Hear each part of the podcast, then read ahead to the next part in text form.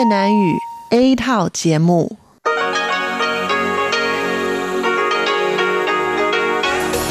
Đây là Đài Phát thanh Quốc tế Đài Loan RTI.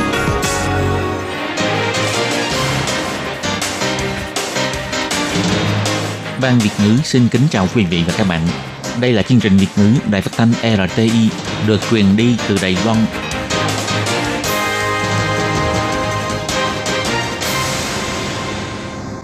xin chào các bạn, các bạn thân mến, các bạn đang đón nghe chương trình của Ban Việt ngữ Đài Tiếng Nói RTI được truyền thanh từ Lài Loan. Hôm nay là Chủ nhật, ngày 22 tháng 11 năm 2020, tức nhằm ngày mùng 8 tháng 10 năm canh tí âm lịch. Chương trình của ngày hôm nay bao gồm các phần nội dung chính như sau. Mở đầu là phần tin quan trọng trong tuần, tiếp đến là chuyên mục tủ kính sinh hoạt, góc giáo dục và nhịp cầu giao lưu. Trước hết xin mời quý vị và các bạn cùng đón nghe bản tóm tắt các mẫu tin quan trọng trong tuần vừa rồi. Bà Tiêu Mỹ Cầm gọi điện thoại cho cố vấn ngoại giao của Biden. Bộ Ngoại giao bày tỏ, trong buổi trò chuyện có đề cập đến vấn đề mối quan hệ ngoại giao giữa Đài Loan và Mỹ.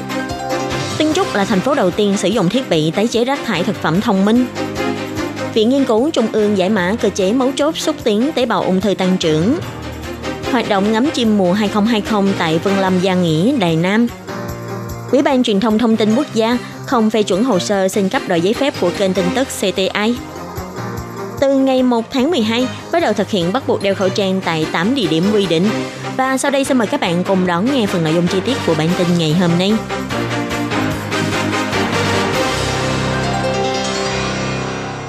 Ngày 16 tháng 11, Ủy ban Quốc phòng và Ngoại giao của Viện Lập pháp đã mời các bộ ngành, bao gồm Bộ Ngoại giao, Bộ Kinh tế v.v. đến Viện Lập pháp báo cáo về hướng đi trong mối quan hệ kinh tế và thương mại của Đài Loan và Mỹ sau cuộc bầu cử Tổng thống Hoa Kỳ. Kết quả bầu cử Tổng thống Hoa Kỳ cho biết Joe Biden sẽ là chủ nhân mới của Nhà Trắng. Vừa qua, đại diện Trung Hoa Dân Quốc tại Mỹ, bà Tiêu Mỹ Cầm đã gọi điện cho cố vấn ngoại giao của Joe Biden – Anthony Blinken, đại diện chính phủ chúc mừng người đắc cử Tổng thống Joe Biden và Kamala Harris, trong mong hai bên có thể tiếp tục tăng cường hợp tác. Ngày 16 tháng 11, lúc trả lời phỏng vấn tại Viện Lập pháp, Thứ trưởng Bộ Ngoại giao Tăng Hậu Nhân cho hay, bà Kamala Harris là phó quốc vụ khanh trong thời kỳ Obama, giúp được đội ngũ Joe Biden chú trọng. Bà Tiêu Mỹ Cầm, đại diện chính phủ Đài Loan gửi lời chúc mừng Joe Biden và Kamala Harris đắc cử, đồng thời bày tỏ ý muốn trong mong có thể giữ mối quan hệ hợp tác chặt chẽ với chính phủ Biden. Ông Tăng Hậu Nhân cũng kể lại hồi ứng của Anthony Blinken rằng phía Mỹ cảm ơn lời chúc mừng của chính phủ Đài Loan. Cuộc trò chuyện giữa Tiêu Mỹ Cầm và Anthony Blinken được diễn ra rất vui vẻ. Trong bài báo cáo, ông Tăng Hậu Nhân cho hay – cựu Phó Tổng thống Mỹ Joe Biden tuyên bố đắc cử vào tối ngày 7 tháng 11 theo múi giờ miền đông của Mỹ, tuy Tổng thống Donald Trump chưa thừa nhận thất bại và sẽ làm thủ tục tố tụng, nhưng đa phần giới ngoài đều cho rằng kết quả bầu cử đã rất chắc chắn và ông Biden cũng đang tích cực thành lập đội ngũ để bàn giao và hướng đi trong chính sách kinh tế và thương mại sau này vẫn phải được quan sát thêm. Nhưng qua những bài phát biểu trước đây của Biden và các chiến lược gia của ông, có thể thấy trước được chặng đường phát triển của quan hệ kinh tế thương mại Đài Loan và Mỹ và ảnh hưởng của chính sách đối với Đài Loan. Đối với nghị đề thương mại do Mỹ và Trung Quốc, ông Tăng Hậu Nhân chỉ ra, chính phủ Biden sẽ nhấn mạnh hệ thống đa bên tuân theo các quy tắc và cuộc đối đầu hiện nay giữa Mỹ và Trung Quốc vẫn sẽ tiếp tục. Điều rắc rối nhất của rác thải thực phẩm sau những buổi ăn là phải chờ xe rác đến thu gom. Mùi hôi thối của loại rác thải này khiến cho con người khó chịu. Bây giờ thành phố Tân Trúc đang dùng thử thiết bị tái chế rác thải thực phẩm thông minh. Chiếc máy này có thể tự động cân lượng thực phẩm thải bỏ và làm lạnh rác thực phẩm tái chế dưới 10 độ C. Máy còn có cửa kính ngăn mùi hôi, nếu đây sẽ thông báo cho nhà sản xuất qua đám mây, rất là tiện lợi. Một người dân cho hay, Trước đây, mỗi lần cầm rác thải thực phẩm thì tay tôi lúc nào cũng dơ, mà phải đợi xe rác rất là lâu. Còn bây giờ thì tôi muốn đổ lúc nào cũng được. Cách thao tác rất là đơn giản, ngay cả trẻ em cũng muốn thử. Việc vứt bỏ thức ăn dư thừa trở nên rất là đơn giản và người dân cũng đồng ý phối hợp. Phó Cục trưởng Cục Bảo vệ Môi trường thành phố Tân Trúc Hồng Minh Sĩ cho biết, 结合我们已经在进行的这个高效厨余的系统。 Kết hợp với hệ thống rác thải thực phẩm hiệu quả, rất nhanh có thể biến thành phân bón, sau đó trở lại với cộng đồng. Thành phố Tân Trúc đã trở thành nơi thí điểm đầu tiên trên toàn quốc và cũng đã đưa rác thải thực phẩm vào khái niệm thành phố thông minh. Sở bảo vệ môi trường cũng dựa theo sự đánh giá hiệu quả của việc sử dụng để sau này quảng bá rộng rãi trên toàn quốc, tăng tỷ lệ thu hồi rác thải thực phẩm. Liệu pháp miễn dịch trị liệu trong điều trị ung thư có thể chính xác hơn nhờ vào nghiên cứu của Viện Nghiên cứu Trung ương Đài Loan. Ngày 16 tháng 11, Viện Nghiên cứu Trung ương Đài Loan tuyên bố đã giải mã được cơ chế phân tử FCAM, làm thế nào để xúc tiến tế bào ung thư tăng trưởng và làm thế nào để ngăn chặn cơ chế này. Trong nghiên cứu ung thư, phân tử kết dính tế bào biểu mô FCAM được cho là mục tiêu quan trọng để nhận biết tế bào ung thư. FCAM là phân tử protein bám dính biểu hiện trên bề mặt tế bào biểu mô, thường thấy ở tổ chức biểu mô và trong khối u ác tính. Nó liên quan đến sự di dời, tăng sinh, phân hóa và phát sinh ung bú. Đoàn nghiên cứu phát hiện FCAM thông qua việc truyền đạt thông tin để ổn định protein PDL1, mà PDL1 giúp cho tế bào ung thư chạy thoát khỏi sự khống chế, giám sát của hệ thống miễn dịch, khiến cho ung thư diễn biến xấu đi. Hiện tại nghiên cứu đã chứng thực chỉ cần ức chế được protein điểm kiểm tra miễn dịch thì có thể điều trị ung thư có hiệu quả. Chữa ung thư bằng liệu pháp miễn dịch cũng đang được giới y học coi trọng. Để nhận biết được FCAM bám dính trên tế bào ung thư một cách chuẩn xác, đội nghiên cứu đã nghiên cứu ra kháng thể đơn dòng trung tính EPAB26. Kháng thể này có thể ức chế công năng truyền đạt tín hiệu của FCAM giảm thấp biểu hiện của PDL1 trong tế bào ung thư, khiến cho tế bào ung thư chết đi và hoạt hóa công năng tiêu diệt tế bào ung thư của tế bào T. Trong thí nghiệm ung thư đại tràng ở động vật, EPAB26 thể hiện năng lực ức chế khối u một cách tuyệt vời, nâng cao tỷ lệ sống sót của chuột. Phát hiện này không chỉ giúp ta phân tích sâu hơn cơ chế phân tử FCAM, mà còn cung cấp sách lược mới trong việc kết hợp liệu pháp miễn dịch để điều trị ung thư. Nghiên cứu viên cho biết, chúng ta có thể thấy FCAM trong các loại ung thư như ung thư đại tràng, ung thư phổi, ung thư vòm họng, ung thư tụy. Do đó, trong tương lai, thành quả nghiên cứu này sẽ được ứng dụng rộng rãi trong việc chẩn đoán và điều trị các loại ung thư khác nhau. Phòng quản lý khu phong cảnh quốc gia Vân Lâm Gia Nghĩa Đài Nam thuộc Cục Du lịch tổ chức hoạt động ngắm chim mùa năm 2020. Dự tính trong vòng 2 tháng tới, ban tổ chức sẽ đưa ra 3 hoạt động lớn nhằm thúc đẩy du lịch tại vùng này. Tuy diện tích của Đài Loan chỉ có 36.000 km vuông, nhưng Đài Loan lại có hơn 650 loài chim. Trong đó có đến 29 loài chim là loài chim chỉ có ở Đài Loan, 55 loài chim đặc chủng của khu vực châu Á. Tại Đài Loan, chúng ta còn có thể thấy được một phần 15 tổng số các loài chim trên toàn cầu. Đài Loan không những là nơi có nhiều loài chim mà còn là nơi có mật độ ngắm chim cao nhất châu Á. Do bà khu Vân Lâm, Gia Nghĩa, Đại Nam có vùng đất ngập nước và ruộng muối liên kết nhau, nên nơi đây trở thành nơi dừng chân của chim mùa bay tránh đồng và cũng là thiên đường ngắm chim trên toàn cầu. Cũng vì lý do đó, Đài Loan lần đầu tiên giành được quyền tổ chức Asian Bird Fair năm 2018 tại Vân Lâm, Gia Nghĩa, Đài Nam và ba khu vực này đã trở thành điểm sáng trên thế giới.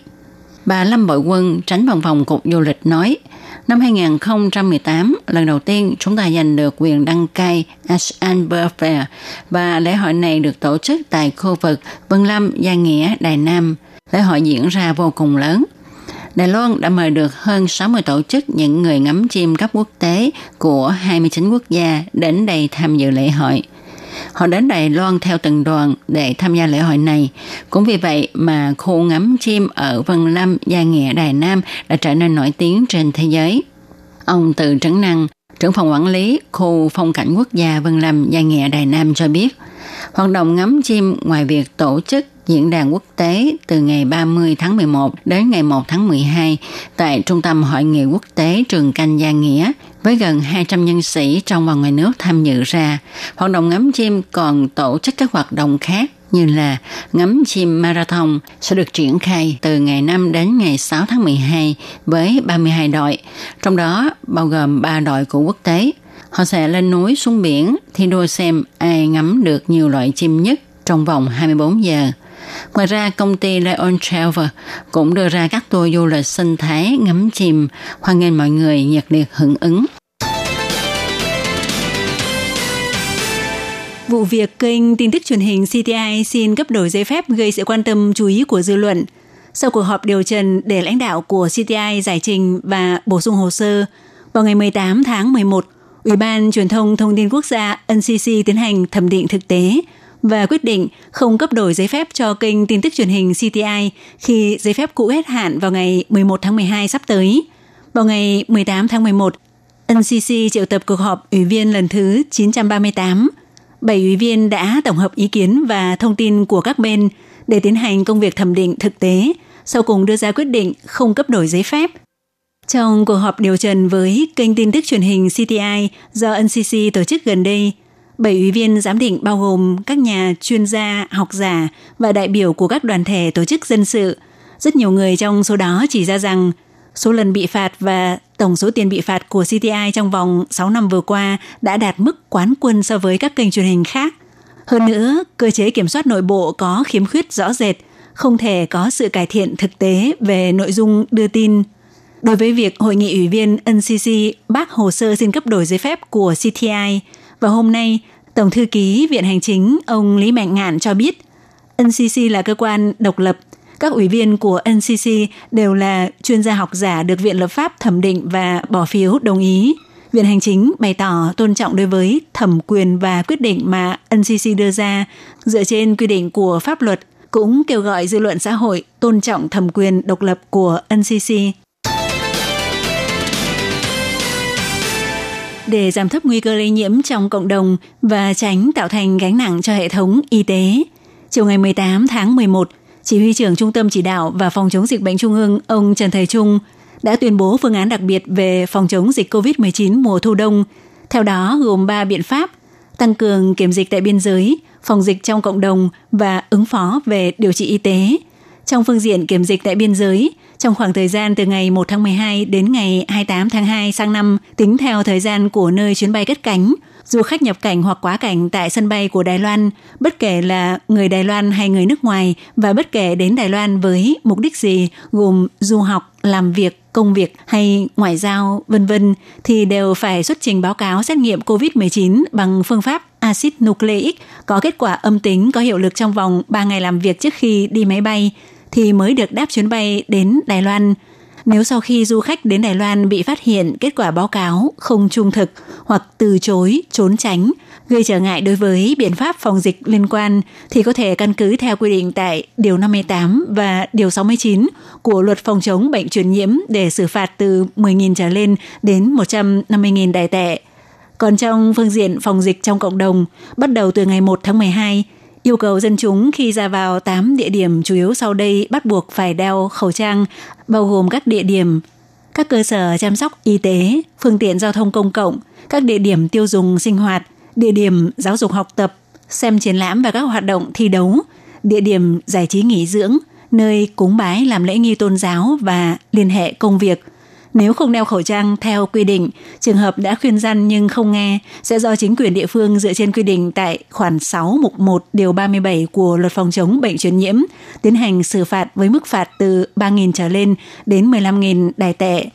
Trong phương diện ứng phó về điều trị y tế thì nghiên cứu đưa ra bốn biện pháp chủ yếu bao gồm các cơ sở y tế thực hiện nghĩa vụ thông báo bệnh truyền nhiễm pháp định, lập ra các chỉ tiêu khuyến khích thông báo và lấy mẫu xét nghiệm bao gồm tăng cường xét nghiệm sàng lọc đối với người bệnh bị viêm phổi ở các phòng khám, phòng khám cấp cứu, tăng cường xét nghiệm sàng lọc cho bệnh nhân nằm viện và tăng cường giám sát sức khỏe cho nhân viên y tế thông qua hệ thống chăm sóc sức khỏe, nhắc nhở tăng cường thông báo và lấy mẫu xét nghiệm, sửa đổi việc lấy mẫu của người cách ly kiểm dịch tại nhà không có triệu chứng COVID-19 và quy trình xử lý liên quan.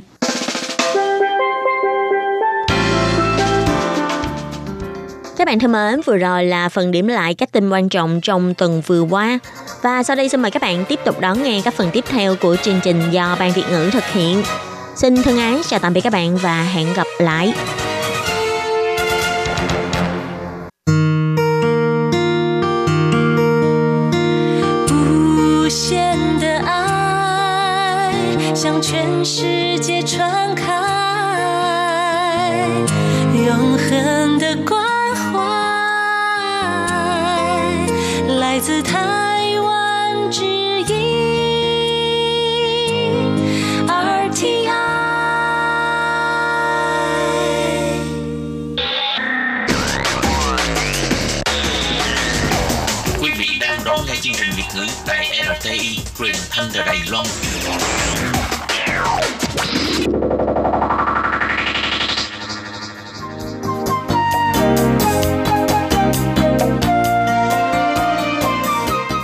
Quý vị và các bạn đến với chuyên mục Tủ kính sinh hoạt gồm những thông tin liên quan đến đời sống thường ngày. Xin mời đón nghe.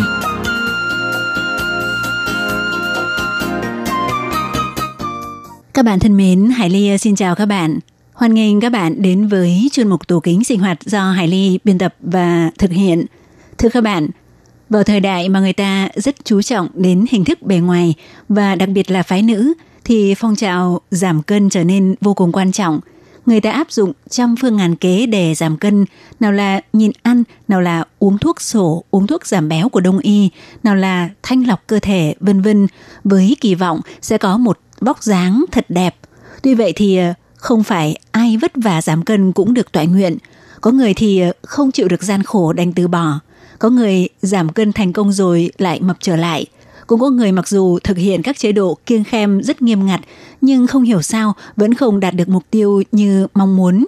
Cho nên có rất nhiều điều băn khoăn thắc mắc đặt ra cho những người đã, đang và sắp muốn giảm cân để có một vóc dáng đẹp và một sức khỏe tốt. Vậy trong chuyên mục hôm nay, Hải Ly xin được chia sẻ với các bạn một số thưởng thức có liên quan tới việc giảm cân nha các bạn. Và sau đây Hải Ly xin mời các bạn đến với nội dung chi tiết của đề tài ngày hôm nay nhé.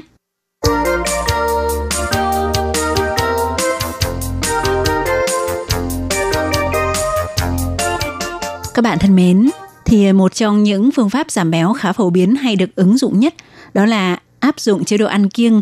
Nhưng một trong những khó khăn mà người giảm cân bằng chế độ này hay gặp phải là sau khi kết thúc thời gian ăn kiêng để trở lại sinh hoạt bình thường thì ờ, rất dễ bị béo trở lại. Ví dụ như có một ờ, phụ nữ Đài Loan 30 tuổi phát hiện chỉ cần thay đổi một chút chế độ ăn uống so với lúc trước thì ờ, rất nhanh chóng có thể khống chế được cân nặng. Thế là chị ờ, quyết định thực hiện chế độ ăn kiêng trong thời gian rất ngắn bắt đầu thấy có hiệu quả. Nhưng chẳng bao lâu sau là bắt đầu gặp phải khó khăn, tinh thần cảm thấy uể oải, rất khó có thể tập trung chú ý. Vậy là chị quyết định trở lại chế độ ăn uống bình thường như trước đây. Không ngờ trọng lượng cơ thể khôi phục và tăng lại rất nhanh khiến chị à, khóc dở miếu dở.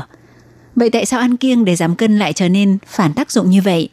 Theo chuyên viên dinh dưỡng có kinh nghiệm khuyên rằng nhịn ăn vừa hại sức khỏe, vừa không thể đạt được mục tiêu lý tưởng, chắc chắn đây không phải là phương pháp đúng để kiểm soát trọng lượng cơ thể. Thưa các bạn, thì à, cơ thể của chúng ta rất thông minh. Khi cơ thể phát hiện bạn liên tục ở trong trạng thái bị đói, thì chuông cảnh báo bị đói sẽ kêu vang. Một mặt, nó làm giảm tỷ lệ trao đổi chất cơ sở. Khi cơ thể dừng lại không hoạt động, nó sẽ duy trì lượng nhiệt lượng thấp nhất cần tiêu hao cho sự vận hành các chức năng đó. Đó cũng chính là sự tiêu hao nhiệt lượng chiếm tỷ lệ cao nhất, chiếm 60 đến 75% năng lượng tiêu hao hàng ngày. Một mặt phân giải bắp thịt bởi vì các bắp thịt sẽ cần tiêu hao nhiều nhiệt lượng hơn chất béo. 1 kg bắp thịt có thể tiêu hao khoảng 100 calo, nhưng 1 kg chất béo chỉ có thể tiêu hao khoảng 5 đến 10 calo. Nhưng bất kể là giảm thấp tỷ lệ chuyển hóa trao đổi chất cơ bản hay phân giải cơ thì đều là để giảm bớt lượng nhiệt lượng tiêu hao. Vấn đề là ở chỗ muốn giảm cân thì phải tiêu hao nhiệt lượng mới đạt được mục đích. Đó là nguyên nhân khiến giảm cân ngược lại dễ khiến trọng lượng cơ thể dậm chân tại chỗ. Vậy làm thế nào để cho việc giảm cân có thể đạt được hiệu quả thực sự? Thì để giúp mọi người làm tốt việc quản lý, kiểm soát trọng lượng cơ thể, theo chuyên viên dinh dưỡng có kinh nghiệm kỳ cựu khuyến cáo, mấu chốt là phải nắm bắt hai nguyên tắc chính giúp tiêu hao nhiệt lượng đó là Thứ nhất, khống chế tỷ lệ chuyển hóa trao đổi chất cơ bản. Thứ hai, nắm bắt lượng calo nạp vào cơ thể hàng ngày phải thấp hơn lượng calo bị tiêu hao. qua đó để phá vỡ sự tuần hoàn của tái tăng cân. Thì ờ, tỷ lệ trao đổi chất cơ bản có liên quan đến độ tuổi giới tính và khối lượng cơ ít hay nhiều. Thông thường mà nói, tỷ lệ trao đổi chất cơ bản của nam giới là cao hơn nữ giới. Tuổi tác càng lớn hơn thì tỷ lệ trao đổi chất cơ bản càng giảm thấp. Đó là những điều không thể thay đổi được. Chỉ có khối lượng cơ nhiều hay ít là có thể tự chủ khống chế nhờ vận động hoặc nhờ vào protein có chất lượng cao. Ngoài ra, chế độ ăn uống và ngủ nghỉ đầy đủ cũng có thể giúp làm gia tăng tỷ lệ trao đổi chất, ví dụ như uống nhiều nước hoặc ăn uống các loại đồ uống có chứa các thành phần thảo dược thiên nhiên như hoa cúc, gốc xả, phục linh và catechin, ở trá sụ đều có thể thúc đẩy sự chuyển hóa trao đổi chất. Ngoài ra, với tiền đề hàng ngày ăn uống các chất dinh dưỡng cân bằng và ăn đủ lượng trao đổi chuyển hóa cơ bản, chỉ cần nhiệt lượng ăn vào ít hơn nhiệt lượng tiêu hao và đồng thời ăn vào cơ thể các protein chất lượng cao để gia tăng cơ và giúp cơ thể tiêu hao được càng nhiều năng lượng hơn thì dần dần sẽ thấy được thành quả tốt đẹp của việc quản lý kiểm soát cân nặng cơ thể. Tuy nhiên thì ờ, để thực hiện được hai nguyên tắc nêu trên, có một vấn đề mà người muốn giảm cân hay gặp phải đó là không biết làm thế nào để kiểm soát lượng calo nạp vào cơ thể hàng ngày.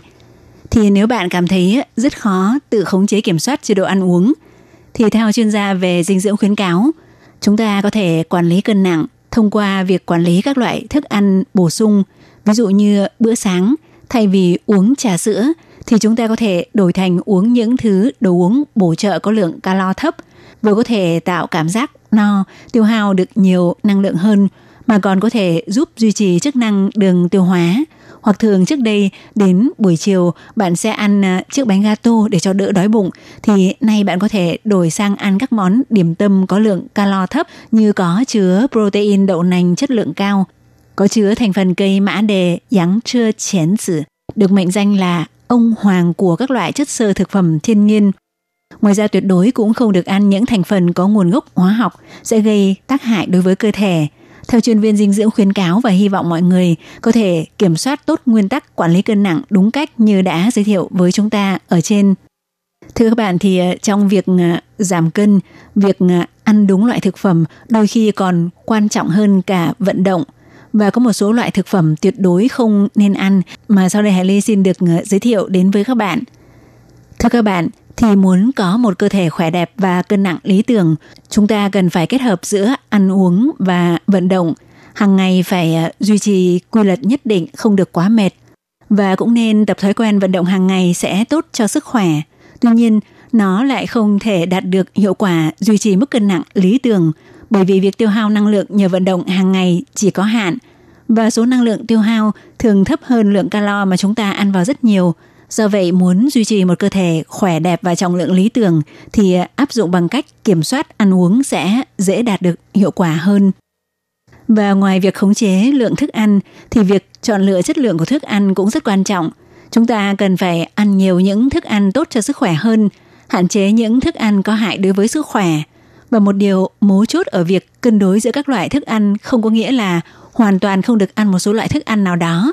Vì như vậy sẽ khiến cuộc sống của chúng ta bị mất đi sự thú vị, được thưởng thức những món mà chúng ta thích, nhưng có thể nó không được tốt cho sức khỏe lắm. Cho nên vấn đề quan trọng ở đây là cách chúng ta cân đối tỷ lệ, bởi vì có những loại thức ăn không tốt cho sức khỏe, nhưng nó lại đem đến cho chúng ta niềm vui và sự an ủi tức thời.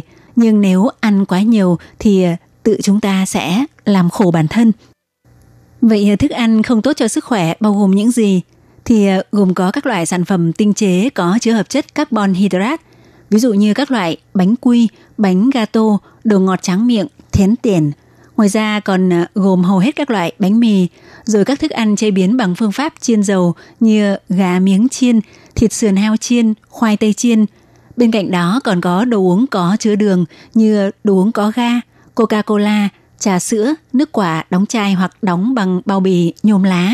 Rồi còn có các loại ờ, thịt đỏ bao gồm thịt bò, thịt dê, các loại thực phẩm ướp muối như xúc xích, hot dog, các loại ờ, mứt quả, dưa leo muối kiểu Đài Loan và còn có cả bơ nhân tạo minmarin rú mả lín thì ờ, đó đều là những loại thực phẩm mà mọi người rất thích ăn hoặc thường xuyên được các hàng quán sử dụng khiến mọi người đã ăn rất quen miệng Nên để có thể hạn chế hoặc từ chối những loại thức ăn đó thì quả thực là điều vô cùng khó.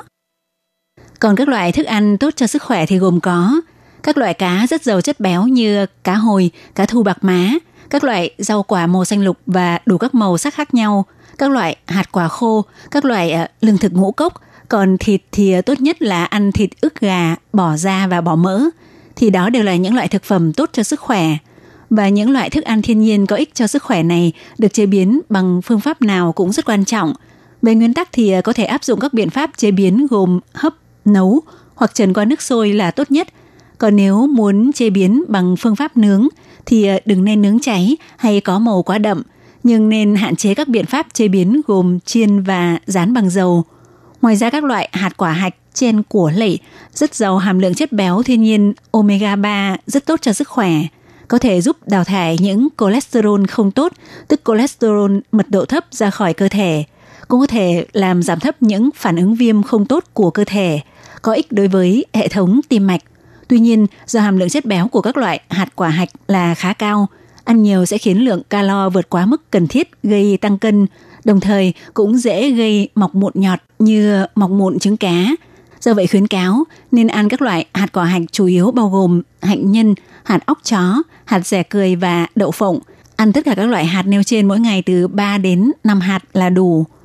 Ngoài ra thì cần có một thứ cần phải luôn luôn đề cao cảnh giác vì nó được mệnh danh là thủ phạm tàng hình làm phá hỏng dáng vóc và cân nặng. Đó chính là đồ uống có đường. Bởi vì đôi khi chúng ta uống một cách vô thức không cảm nhận được những đồ uống này sau khi uống vào bụng thì nó sẽ trực tiếp chuyển hóa thành chất béo. Đương nhiên sẽ khiến cho cân nặng tăng vọt làm chúng ta bị phình ra. Thì các loại đồ uống có đường mà mọi người thường quen uống gồm có trà sữa, các loại nước quả, nước rau quả tổng hợp, Coca-Cola và nhiều loại đồ uống bán sẵn khác. Chỉ cần một ngày uống một túi đồ uống loại dung tích nhỏ nhất là 250ml thì đã chứa 150 calo. Như vậy, mỗi tháng có thể tăng thêm nửa kg cân nặng, nếu liên tục uống trong vòng một năm có thể tăng thêm 6 kg. Và một điều quan trọng cần được nhấn mạnh ở đây nữa đó là phải thường xuyên ăn các loại thức ăn thiên nhiên, hạn chế ăn các loại thực phẩm gia công, như vậy mới là tốt cho sức khỏe. Thì à, hiện nay do thói quen ăn uống của mọi người có sự thay đổi rất lớn, lượng thức ăn gia công được sử dụng gia tăng rất nhiều. Điều đó cũng có nghĩa là lượng chất béo và lượng đường được ăn vào tăng lên mà lượng thức ăn thiên nhiên lại giảm đi rõ rệt. Cũng có nghĩa là lượng tiêu thụ các loại thực phẩm có chứa chất xơ như rau quả bị giảm đi thì à, muốn tốt cho sức khỏe, chúng ta phải à, thay đổi thói quen sinh hoạt này trở về với nếp sinh hoạt lành mạnh theo truyền thống thời trước của cha mẹ ông bà chúng ta. Các bạn thân mến, Hải Ly xin cảm ơn các bạn vừa theo dõi chuyên mục tủ kính sinh hoạt do Hải Ly biên tập và thực hiện. Thân ái chào tạm biệt các bạn. Bye bye.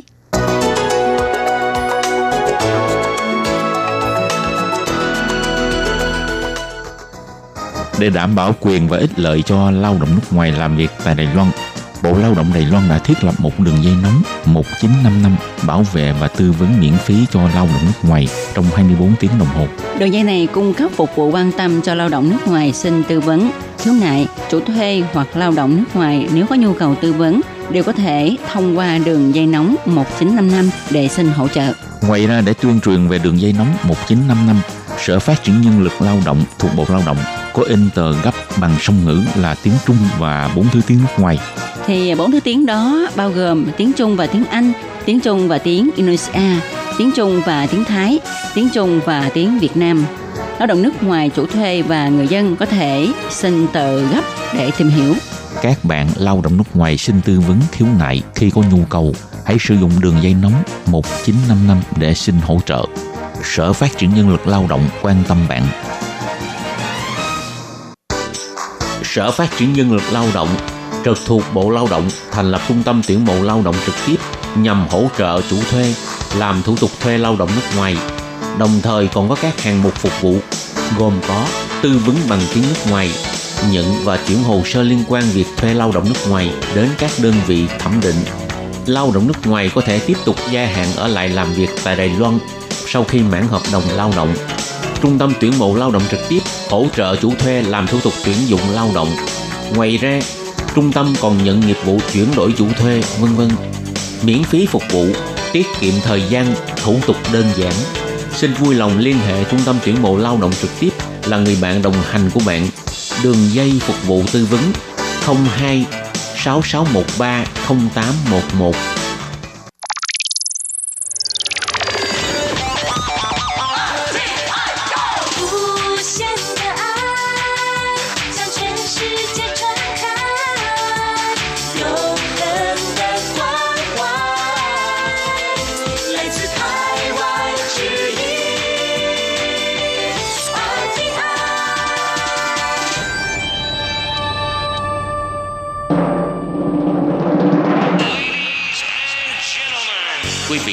đón nghe chương trình Việt ngữ Đài RTI truyền thanh từ Đài Loan.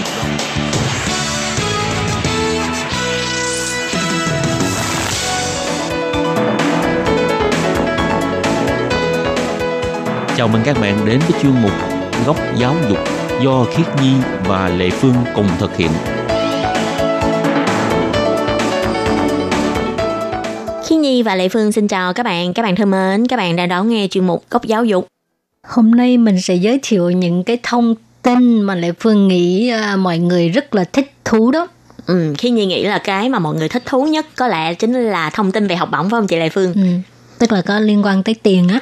Ừ, thì đúng rồi tại vì nếu như mà không có học bổng thì cái việc mà đi ờ, học nó sẽ khó khăn hơn rất là nhiều. Trừ khi là những cái bạn mà gia đình rất là có điều kiện thì ờ, các bạn ấy có thể dễ dàng đi du học hơn những người khác. Nhưng mà nếu như ờ, những cái bạn mà kinh tế cũng hơi hạn hẹp nhưng lại rất là muốn đi trải nghiệm học tập ở nước ngoài thì có học bổng là một cái điều rất là hạnh phúc. Nhưng mà xin được học bổng có dễ hay không? Không phải ai cũng xin được đúng không? Ừ, thì tất nhiên người ta đã trả tiền cho mình rồi thì người ta sẽ có một số yêu cầu tức là, là trên đời này đâu có mỹ yêu miễn phí đâu ủ chan á Ừ. mà có một số cái học bổng đúng là người ta sẽ cho mình là cho không không có yêu cầu luôn á là Ừ. chỉ cần mình đủ cái điều kiện và ờ, mình may mắn mình có thể lọt vào trong danh sách những người được học bổng tại vì thường những cái đơn vị mà không yêu cầu á thì họ sẽ cho suất học bổng rất là ít Ừ.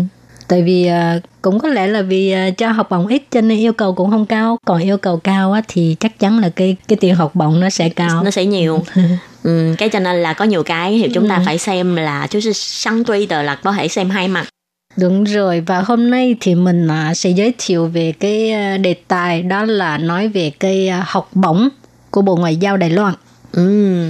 Thì cái học bổng mà Bộ Ngoại giao chị Lê Phương vừa nói là một cái học bổng do Bộ Ngoại giao Đài Loan đứng ra cấp phát cho sinh viên Việt Nam cũng như là còn có cho các sinh viên các nước thì hàng năm ờ, theo như khi như nhớ là hình như là Bộ Ngoại giao sẽ cho 10 suất học bổng ở Việt Nam. Thì à, đây cũng là một cái cách mà để động viên cho các bạn ờ, sinh viên nước ngoài đến Đài Loan học tập cũng như là gia tăng sự giao lưu hay là tình hữu nghị giữa Đài Loan với lại các nước khác. Tại vì đã nói là Bộ Ngoại giao mà muốn kết nối tình hữu nghị giữa hai nước Rồi thì à, trước tiên mình à, giới thiệu về cái à, tư cách xin học bổng. Thì Ừ. có những cái tư cách như thế nào đây? Trước tiên là người nước ngoài. Dĩ nhiên rồi ha. Ừ. Cái này là dành cho người nước ngoài. Ừ. Có thành tích học tập tốt, à, ít nhất là phải tốt nghiệp trường cấp 3 trở lên. Ừ. Và không phải là sinh viên Hoa Kiều nha.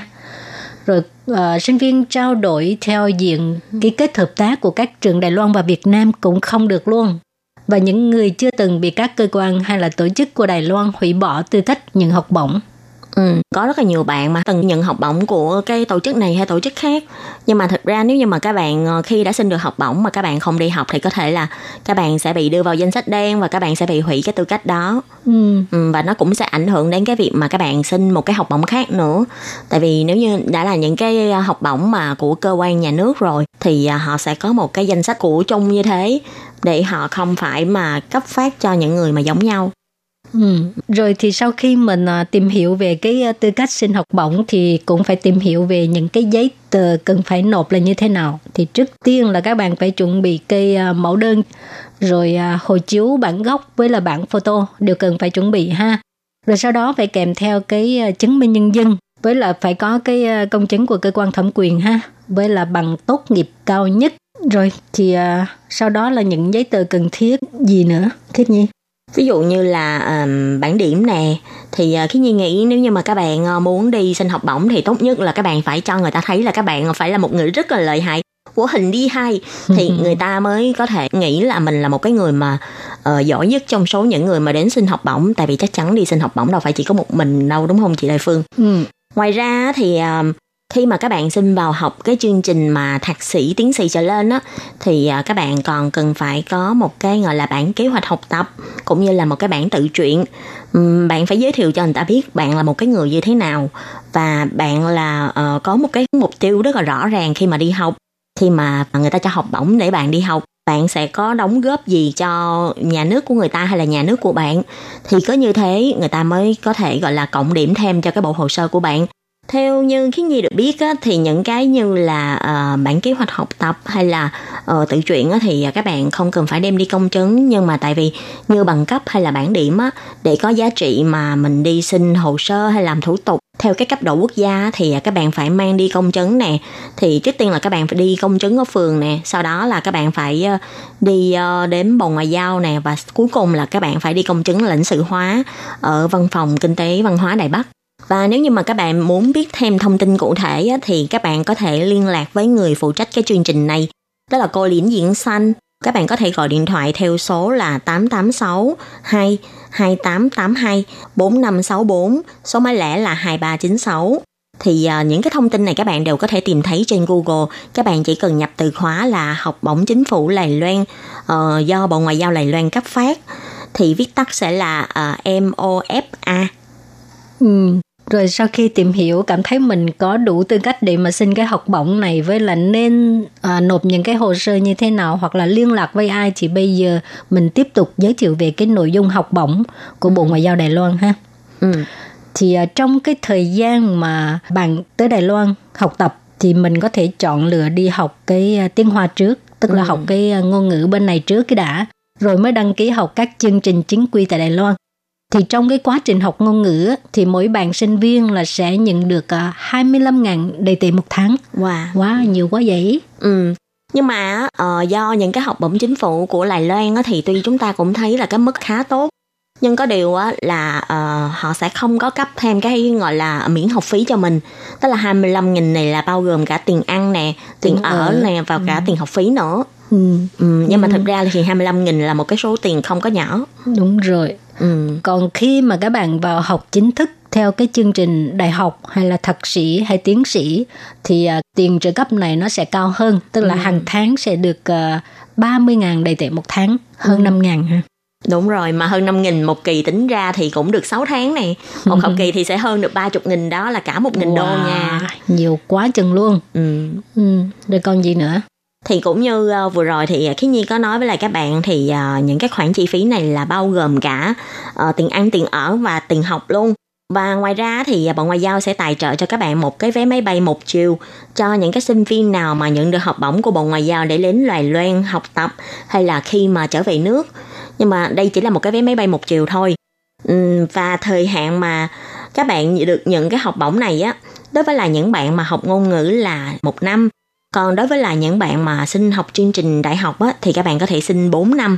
Còn những các bạn mà xin học chương trình thạc sĩ thì à, các bạn chỉ được nhận học bổng trong 2 năm thôi. Tức là 2 năm mà các bạn chưa tốt nghiệp thì các bạn cũng sẽ không được nhận thêm nữa. Và tiến sĩ á, thì à, được nhận học bổng 4 năm. Ừ.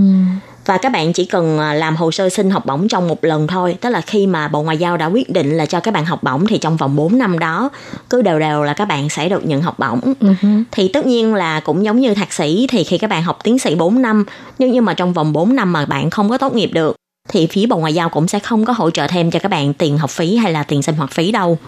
Ừ, nhưng mà các bạn cần lưu ý là khi mà mình đã từng nhận được cái học bổng của Bộ Ngoại giao á thì chỉ được nhận cái à, học bổng ở bậc cao hơn khi đã tốt nghiệp thì à, chẳng hạn như mình đã xin được cái học bổng đại học nè thì sau Ừ. khi tốt nghiệp mình chỉ có thể nhận được cái học bổng là học à, thạc sĩ Ừ. thì mỗi người nhiều nhất là như hồi nãy Khiết Nhi có nói ha nhận học bổng là 5 năm Ừ. Tức là dù các bạn ờ, học xong một năm ngôn ngữ nè, 4 năm đại học nè, bạn muốn học thêm thạc sĩ 2 năm nữa thì phía Bộ Ngoại giao sẽ không có tài trợ thêm cho các bạn nữa và các bạn cũng không có được quyền đi xin thêm. Rồi thì vừa rồi là thông tin về cái à, học bổng của Bộ Ngoại giao Đài Loan. Nếu như các bạn còn có những cái thắc mắc gì thì hãy viết thư gửi email cho Lê Phương với Khiết Nhi nha. RTI. Và bây giờ mình à, chuyển qua một cái đề tài khác cũng rất là thú vị đó. Ừ. Ờ, khi Nhi nghĩ là thú vị nhất là được cho tiền. Đúng rồi, bây giờ chỉ quan tâm tới tiền thôi. thì ờ, việc đi học mà sinh viên thì nghèo mà không có tiền thì không có điều kiện học tập tốt Đúng nên tốt rồi. nhất là cái vấn đề tiền là quan trọng nhất. ừ. Rồi đề tài gì? Ừ, thì đây là một cái ờ, thông tin liên quan đến ờ, học bổng. Thì đây cũng là một cái học bổng của chính phủ Đài Loan. Thì à, đây là một cái chương trình nghiên cứu sinh quốc tế do Viện Hàn Lâm Khoa học Sinica, Viện Hàn Lâm Khoa học hàng đầu của Đài Loan.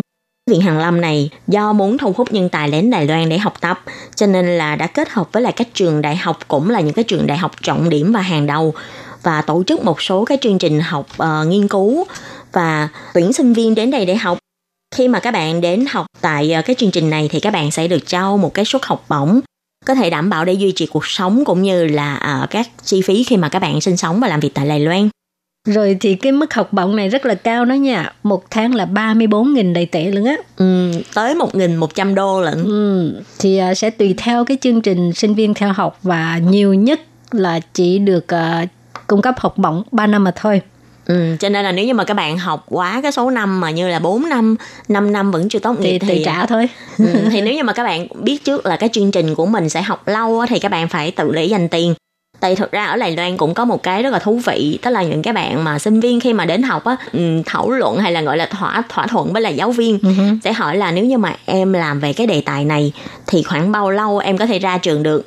Thì cái vị giáo sư đó sẽ xét theo là cái tài liệu hiện nay đang có hay là theo một cái tình hình như thế nào thì giáo sư nó sẽ nói là có thể là bạn sẽ 4 năm ra trường hay là bạn 5 năm ra trường. Thì ờ, các bạn sẽ biết à vậy là mình phải ờ, chuẩn Bù bị thêm cái Đúng số rồi. tiền ít nhất là trong những cái lúc mà mình đang được nhận học bổng mình đừng có xài quá trớn mình phải để dành lại. Thì ờ, những cái ngày tháng còn lại thì mình sẽ có tiền để mà sử dụng. Ừ. Rồi còn à, tư cách để xin học bổng á, tức là những người đã tốt nghiệp các trường đại học trong và ngoài nước rồi có bằng tốt nghiệp thạc sĩ cử nhân đại học hay là có học lực tương đương. À, tuy nhiên vì do hiện nay Senegal là chủ yếu đào tạo chương trình tiến sĩ cho nên phải tốt nghiệp thạc sĩ thì sẽ có cái ưu thế khi mà xin học bổng. Ừ. Thì à, như vừa rồi Khí Nhi với lại địa phương cũng có nhắc với lại các bạn thì đây là một cái à, viện nghiên cứu số 1 của Lài Loan và khi mà các bạn xin được cái học bổng này sau này các bạn ờ, khi đi xin việc thì các bạn sẽ được ờ, thêm điểm rất là nhiều. Ừ, nhưng mà các các bạn nên nhớ ha là chỉ có những cái ngành à, học ờ, như là nghiên cứu thuốc và sinh vật ung thư nè, Ừ. ngành công nghệ sinh học hải dương, rồi ngành y học chuyển dịch, rồi còn những ngành gì mà tại sao lại phương nghe mà thấy nhức đầu quá vậy nè? Ừ, Khiến Nhi cũng nghe là thấy nó cao siêu quá và cuối cùng là Khiến Nhi hiểu là vì sao nó lại cho một cái mức học bổng cao như vậy. Thì à, ngoài những cái ngành học mà chị Lệ Phương vừa giới thiệu ra còn có những cái ngành học như là ngành sinh vật học hệ thống và gen di truyền, ờ, hệ thống thông tin và mạng, công trình tính toán trí tuệ và hệ thống đa phương tiện. Và còn hai ngành cuối cùng là ngành khoa học thông tin và khoa học nông nghiệp chuyển dịch. Đúng là những cái ngành học mà mình nghe cái tên thấy lạ khoác phải không chị Lệ Phương? mà những cái ngành này thì cũng ờ, tức là viện Sinica này người ta có kết hợp với ờ, các trường đại học như hồi nãy Khiết Nhi đã nói, thì có những cái trường học như thế này là chỉ ờ, được học theo cái ngành như thế này, chứ không thể mình muốn chọn trường nào học ngành gì cũng được Ừ. thì nếu như các bạn muốn biết thông tin cụ thể thì có thể truy cập vào à, trang web hoặc là gọi điện thoại liên lạc để mà hỏi rõ ha. Ừ, thì ờ, như vừa rồi chúng ta cũng có nói đến đây là một cái học bổng cho một cái mức phí khá là cao cho nên là nó cũng yêu cầu rất là cao đối với lại những cái ứng viên sẽ được ờ, nhận học bổng. Ví dụ á cái chương trình này là phải dạy bằng tiếng Anh cho nên là những cái người mà nộp hồ sơ để ờ, tham gia vào cái chương trình này thì các bạn phải đảm bảo được là tiếng Anh của các bạn là phải trên mức khá trở lên. Ví dụ như là uh, TOEFL có tổng điểm là trên 79 điểm hay là ờ, nếu như mà các bạn thi trên giấy thì phải trên 550 điểm IELTS thì ít nhất phải từ 5.5 cho đến 6 chấm. Thì đây chỉ là một số cái ờ, điều kiện đưa ra cho các bạn tham khảo thôi. Tại vì thực ra là mỗi ngành, người ta cũng sẽ có một cái yêu cầu riêng về ờ, trình độ ngôn ngữ hay là trình độ về học tập. Các bạn muốn biết cụ thể thêm thì các bạn cũng phải tham khảo thêm nữa. Ừ, mà Lê Phương nghĩ đây cũng là trường nhỏ thôi đối với những người muốn xin học bổng Sinica tại vì hồi nãy mình cũng có nói chủ yếu là người ta cung cấp cho cái chương trình tiến sĩ mà đã học tiến sĩ thì Lê Phương nghĩ ai tiếng Anh cũng giỏi như bay luôn nói như bay vậy đó. Ừ. Với lại khi mà các bạn ờ, đã chuẩn bị đi du học thì ờ, tất nhiên là cái trình độ tiếng Anh của các bạn là phải chuẩn bị rất là kỹ. Ừ. Rồi và các bạn thân mến, à, các bạn nhớ bây giờ nếu mà muốn xin học bổng thì hãy nhanh chóng chuẩn bị đầy đủ các hồ sơ mà để xin nộp ha kẻo à, đã quá cái thời hạn thì quá tiếc. Ừ, đúng rồi, một cái học bổng tốt như thế bỏ qua thì cũng hơi tiếc đó nha. Và à, chuyên mục góc giáo dục của tuần này cũng xin tạm khép lại tại đây. Cảm ơn sự chú ý lắng nghe của quý vị và các bạn. Bye bye. Bye bye.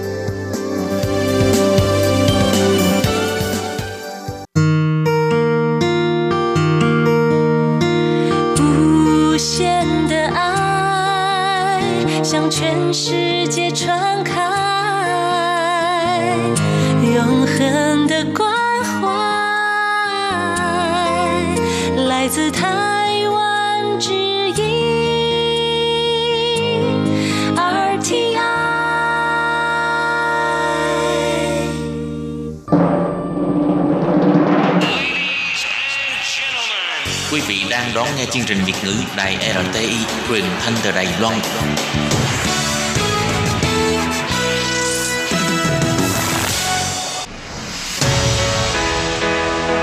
Tố Kim, Tường Vi, chào mừng các bạn đến với chuyên mục Nhịp cầu giao lưu, Mong rằng tiết mục này là nơi chia sẻ tâm tư tình cảm của mọi người, thắt chặt mối thân tình giữa các bạn với chúng tôi.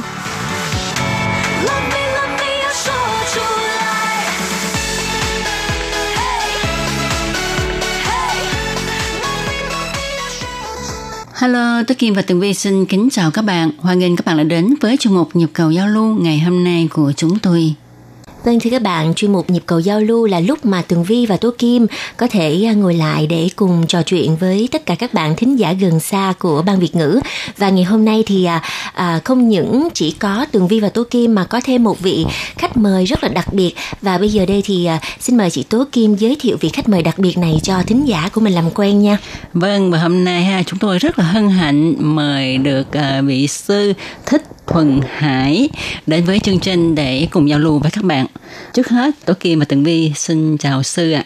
Xin chào à, quý vị à, thính giả đang nghe đài Radio Taiwan International à, và chào tất cả quý vị cả nước gần xa. Dạ xin chào à, à, sư phụ Thích Thuận Hải và Tường Vi tin rằng có rất là nhiều các bạn thính giả khi mà nghe giọng nói của sư phụ Thích Thuận Hải thì sẽ rất là ngạc nhiên. Bởi vì nghĩ Ủa, tại sao ở Đài Loan lại có một ờ, vị sư phụ ờ, Việt Nam ờ, đang ở cái hòn đảo này? Thì uh, sư phụ có thể giới thiệu là mình đã đến đây bao lâu và uh, và vì sao mà cái uh, cái cái duyên nào mà để cho sư phụ đến với Đài Loan này? Và trước tiên à, nhà sư xin à, kính chào hai vị ngồi hai bên. À, cô Tố Kim và cô Tường Vi. Và xin kính chào tất cả quý vị thính giả. Thì thể theo câu hỏi vừa rồi của hai vị đây thì uh, sư phụ cũng xin giới thiệu uh, đến với quý vị thính giả. Gần xa. Um, cái nguyên nhân mà sư phụ đến Đài Loan đây á là mình là một người về nước ngoài đến đây du học. Tại vì sao?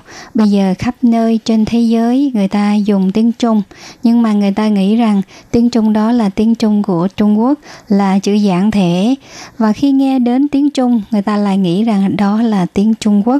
Thì ở đây xin à, nhấn mạnh lại rằng là tiếng Trung của Đài Loan thì người ta giữ lại cái chữ là chữ phồn thể. Thì chữ phồn thể đó là trong kinh vẫn bảo lưu vẫn giữ gìn như là một văn hóa của tiếng Trung chứ không phải là như tiếng Trung của Trung Quốc mà giản thể. Thì nguyên nhân mà nhà sư đến đây để du học là thứ nhất mình đi ra mình học cái văn hóa của người Đài Loan. Và mình học cái văn hóa đó là một cái nước mà rất là hiếu khách và một cái đất nước người ta rất là điềm tĩnh người ta không có là xô bồ rất là ít tranh chấp. Và đặc biệt nhất cái văn hóa của Đài Loan đó là người ta xếp hàng. Bao giờ người ta cũng từ từ chậm chậm người ta không có dành người ta không có xô bồ với nhau. Thì đôi lúc á mình học trong kinh á người ta vẫn còn giữ lại cái cái chữ phồn thể đó. Nó rất là quen thuộc nó không có bị giản thể. Và cái văn hóa của Đài Loan nó cũng cho mình học hỏi nhiều cái để mình biết rằng tại sao nước Đài Loan con người của người ta rất là lương thiện và người ta rất là đón tiếp người nước ngoài đến Dạ. bên trong người ta phân biệt hay không mình không biết nhưng mà cách sống của người ta rất là khách sáo Dạ. rồi dạ. và bao giờ mình đi đến những cái sở làm giấy tờ hoặc là mình đến các nơi công sở của nhà nước thì người ta rất là lịch sự và rất là khách sáo à, bao giờ người ta cũng ưu tiên ví dụ như cái việc mình cần làm mà người ta phục vụ tận tình và rất là chu đáo thậm chí người ta không bao giờ bắt lỗi Vậy thì à, à, với à, cái lời chia sẻ vừa rồi của sư phụ, sư phụ rất là à, quen thuộc và cũng như là dung hòa với cuộc sống của Đài Loan. Vậy sư phụ đã ở đây bao lâu rồi ạ? À, kính thưa à, quý vị thính giả, à, nhà sư đến đây cũng đã được 15 năm. À, năm đầu mình đến là mình cũng làm quen với cái chữ nghĩa, mặc dù mình ở à, Việt Nam mình cũng là tốt nghiệp à, Đại học Phật giáo, thì mình cũng biết viết và mình cũng dùng cái âm Hán Việt của mình để mình đọc mình đọc à, tiếng Trung Dạ. chẳng hạn như cái bây giờ mình viết từ thế giới là mình nghe cái từ thế giới mình có thể viết thành cái chữ tàu Ừm. đó nhưng mà mình chưa biết cách đọc Ờ, tức là mình đọc theo chữ Hán Việt phải không? đúng rồi phụ? Đó ví dụ như là cái chữ là mình viết ra là chữ thế Dạ. là bên kia người ta đọc là chữ sư là Dạ. y chang y chang mình viết ra cũng là Dạ. tự thế đó Dạ. và chữ giới mình viết ra chữ giới thì người ta ta đọc là chê thì mình viết ra cái cách của người ta đọc và cái cách của mình đọc viết ra là một cái chữ trung phồn thể giống nhau. Ví dụ như trong kinh cũng vậy. Ví dụ là như thị ngã văn.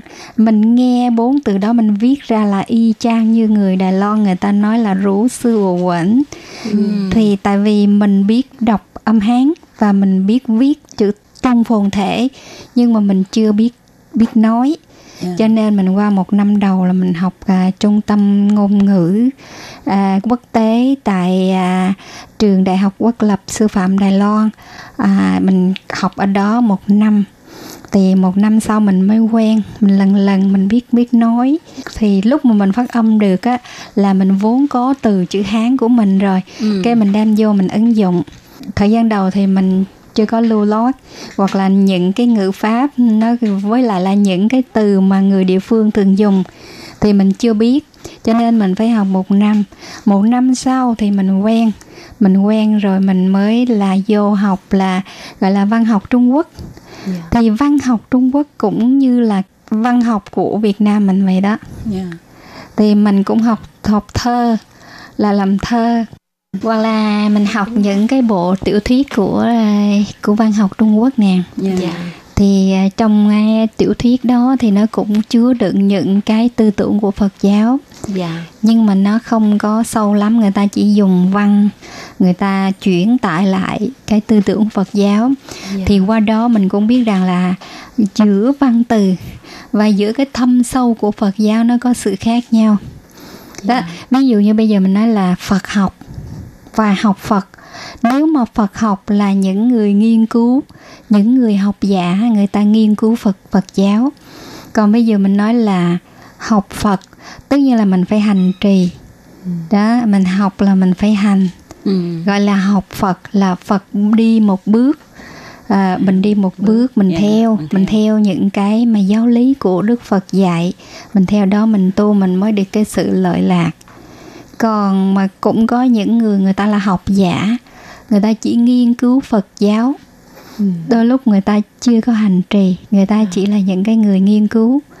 Thì qua đó mình cũng biết rằng là cái người viết văn này người ta ở mức độ nào.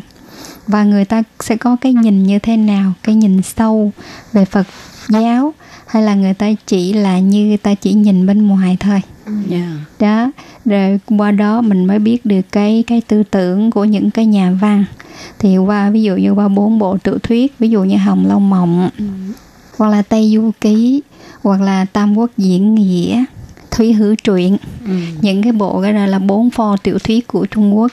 Thì bốn pho tiểu thuyết đó ít nhiều gì người ta cũng có chứa đựng một cái phần nào đó của Phật giáo nhưng mà ta chưa có rốt ráo được.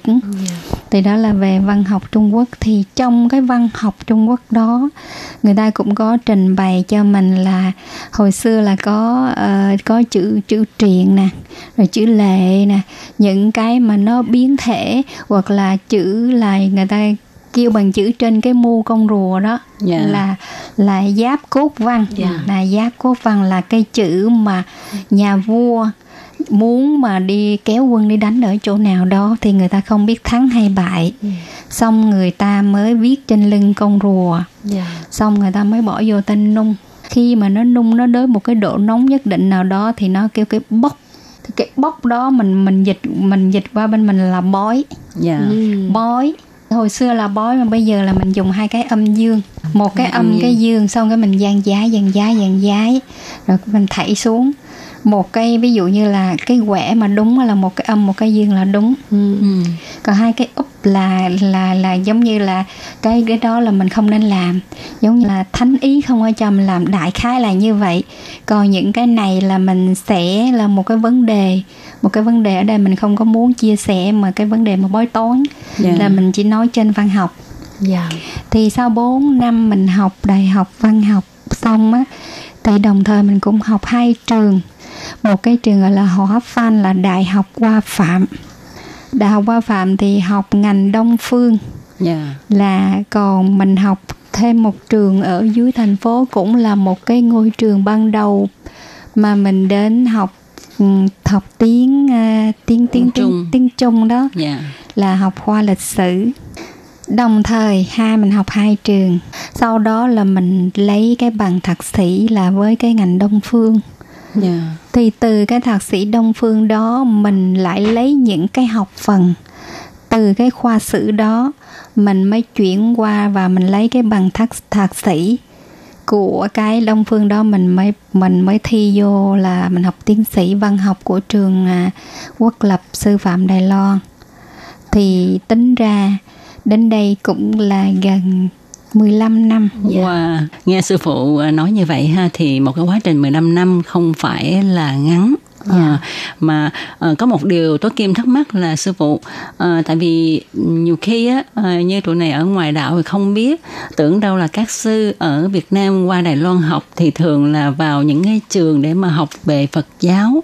Vậy sư phụ có thể cho biết là tại sao sư phụ lại ờ, chọn những cái ngành này để học hay không mà mà không vào thẳng cái trường để mà học Phật? Thì đúng rằng là người xuất gia 5 năm đầu bắt buộc mình phải học kinh ít nhất là 5 năm đầu. Nhưng mà đây á, nhà sư học ở Việt Nam 12 năm.